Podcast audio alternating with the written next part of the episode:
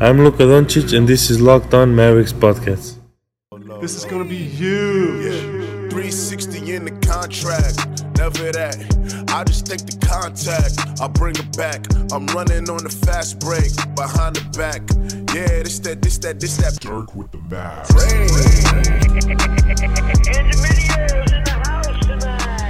And welcome. You are locked on to the Dallas Mavericks. My name is Nick Angstadt, and the Dallas Mavericks play basketball in just a few days. It's actually happening. The Mavericks are still playing. Isaac is out today. Just me hanging out. We're going to hear from Rick Carlisle and Kristaps Porzingis on all the updates. Got a couple of updates on Michael Carter dang it, I did it again. alone, I did it again. Michael Kidd Gilchrist and Trey Burke. We have a couple updates on them and when they're going to be potentially available to play for the Mavericks. Luka was also talked about as most improved player. We actually voted on the Locked On Network. So all the Locked On NBA hosts voted on it. And so I will potentially talk about that today. Maybe I'll wait till Isaac comes back. But Rick Carlisle got into that. And so we'll hear from him on that. He also talked about Luka and KP playing together and what their relationship looks like going into the future. And then Kristaps Porzingis actually, you know, divulged what happened when he missed his COVID test that that caused him to miss the second scrimmage game. He's going to talk about the playoffs, talk about mentally preparing for this game coming up on Friday. The Mavericks play on Friday against the Rockets, which is huge, which is uh, the first seeding game. So that's going to be a massive game. Uh, the Mavericks also play tonight. If you're listening to this on Tuesday, they're going to play the 76ers. So he talks about preparing for that team as well and how they're preparing, just the different things. And it was kind of interesting to hear Kristaps Porzingis talk about the things that they're doing and the preparation that they're they're doing right now. So we're going to hear all that. We're going to talk about all that today. Again, Isaac is out, but we appreciate you guys hanging out with us on Locked On Mavericks. If you're not already, subscribe on Apple Podcasts, Spotify, Stitcher. A lot of people still on Himalaya. We still love we still love Himalaya, that app. We appreciate you guys subscribing. Follow us on Twitter at Nick Van Exit, at Isaac L. Harris, and at Locked On Mavs. You can also follow at Locked On NBA Net to follow every single you know locked on account. They it is a curated account that tweets everything. If you don't want to follow all the individual accounts you can follow locked on nba net and it'll follow you'll be able to follow all all the other teams that are going on in the bubble and all the delete a teams as well. So you'll be able to get all that. Okay Let's get into a couple things with Rick Carlisle. So he gave a practice update, and then also later in his presser, he gave an update about Trey Burke and Michael Kidd Gilchrist specifically. Michael Kidd Gilchrist. I may have to repeat that name over and over again. And so there's something very interesting about his Michael Kidd Gilchrist answer that really that stuck out to me. And so maybe you can hear it. If you're a listener to this podcast, you should be able to hear it. So let's uh, listen to Rick Carlisle. Uh, we had a good practice. KP practiced. Um, Trey Burke practiced. Uh, MKG did some did some stuff live too, which was good. And so, um, you know, things are are moving in a good direction with those two guys. And um, you know, we're uh, one scrimmage tomorrow, and then you know we got you know the the game Friday is really staring us in the face. So, um, you know, coming off the Indiana game we did some very good things. The second half, we uh, we lost our disposition uh, physically, and that cost us. And uh, so we uh, we had a good practice today. You know, we we went hard. We were we were physical, and uh, you know, going into the game against Philly, they're very big and very physical, and so it's going to be important that we continue to do the same thing. You mentioned MKG and Burke. How realistically, how close are they? Because I know Burke just got here. Uh, well, Burke's going to play tomorrow, unless he has some kind of a issue coming off of today's practice. Um, MKG will not play tomorrow. You know, he's he's further away from, you know, game action. Um, but you know, Burke Burke was uh, you know, he was doing a lot of things. He was doing a lot of working out right before we signed him, and you know he's in really good shape. And uh, you know he came in the other day when he came out of quarantine. He's in the gym, and he just, mean, he looked like he was ready to go then. You know, but this is two and a half days later. He had good practice today, and so uh, you know we'll see where we are tomorrow. But I do see him playing some minutes tomorrow night.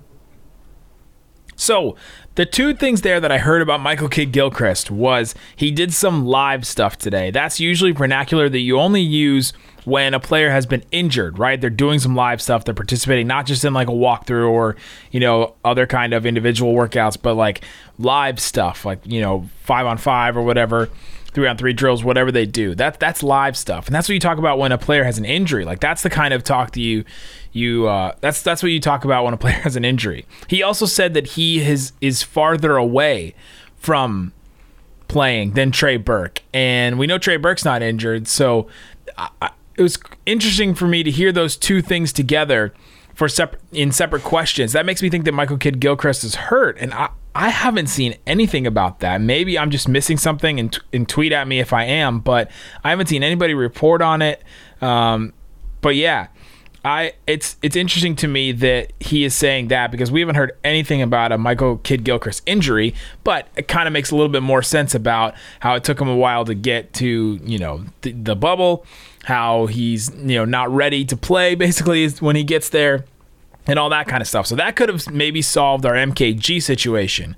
Uh, Trey Burke looks like he's going to play on the uh, you know in this next game, so that's actually pretty pretty awesome. Hopefully, we'll be able to see him then, and uh, sounds like definitely we'll see him Friday. So uh, I'm excited to see what he can bring to this team. Another ball handler. If JJ Barea is shooting the way that he has been, maybe he's able to you know boost the Mavericks in that area. I'm very excited to to see that happen. So some good updates.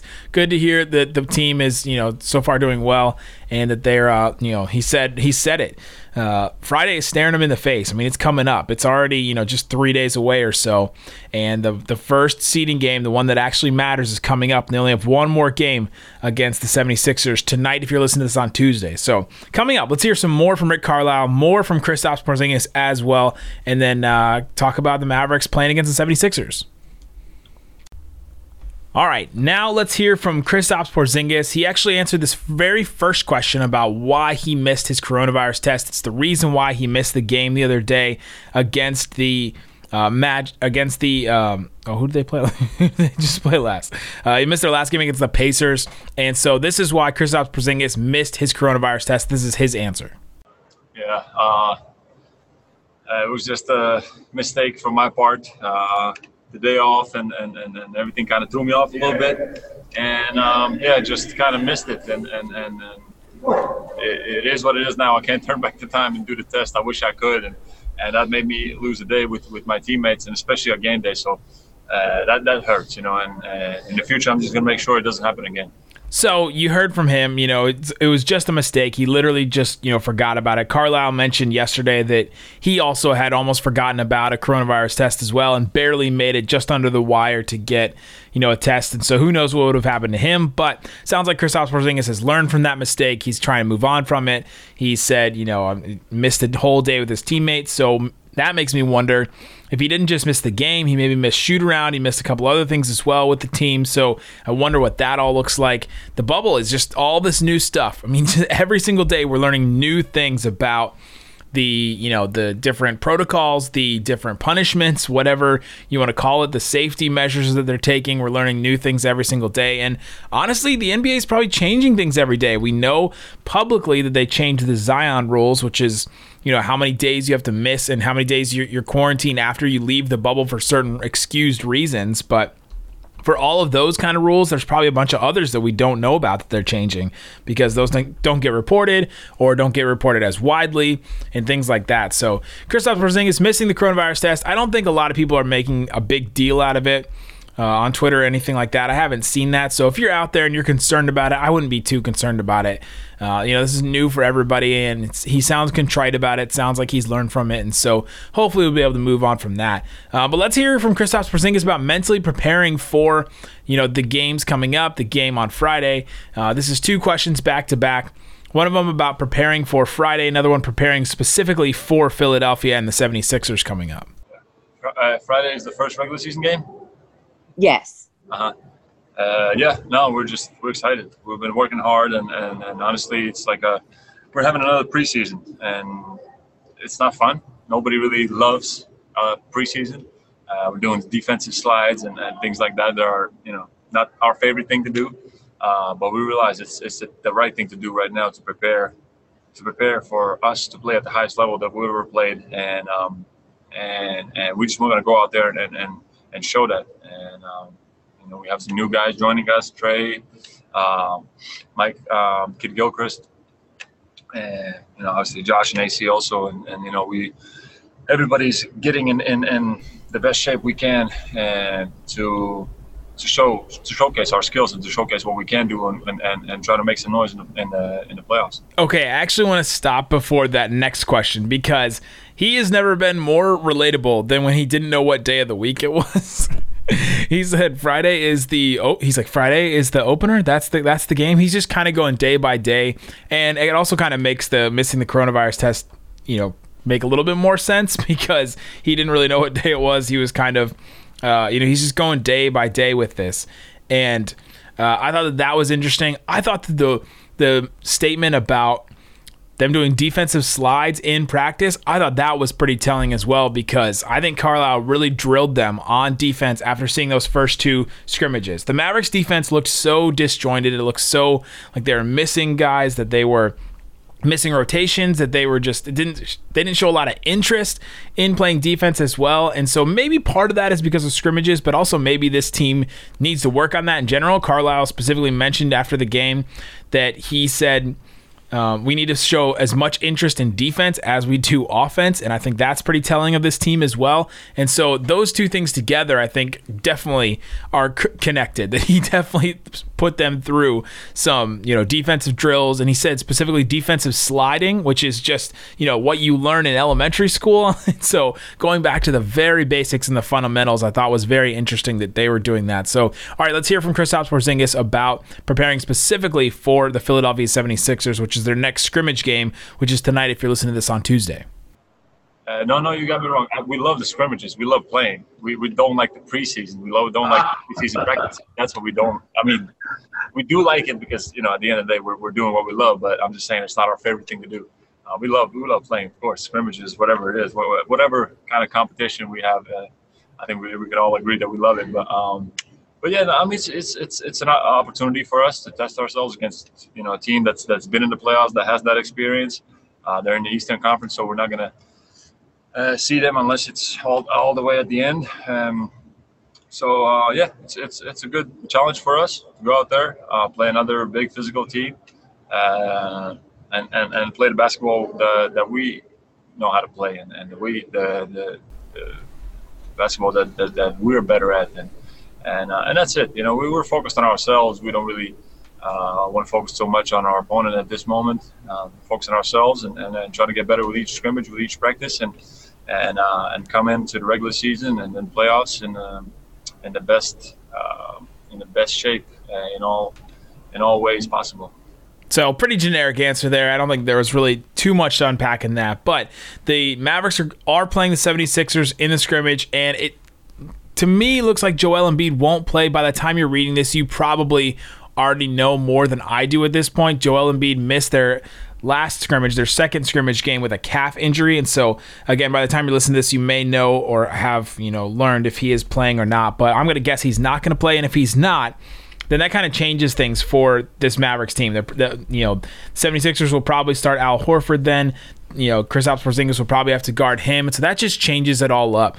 Um, going against Joel Embiid is kind of what makes this practice worth it for, for or the scrimmage worth it for Porzingis to be able to have a challenge in that sense, to be able to play against, you know, a bigger big like that. But, you know, this is, you know, this 76ers team is a juggernaut defensively with or without Joel Embiid, which is kind of wild because he's one of the best defensive centers in the entire game.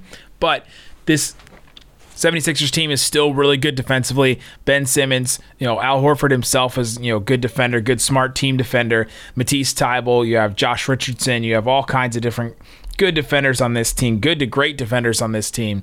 And so that's really going to challenge this Mavericks team.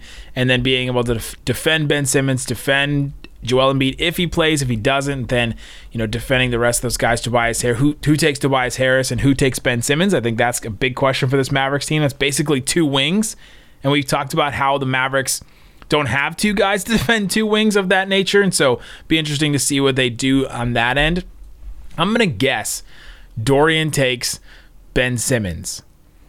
And then I guess Tim Hardaway Jr. takes Tobias Harris. But that's That's a mismatch right there. So it'll be it'll be very interesting unless they pull a Maxi and decide to put Maxi on on Simmons or Maxi on.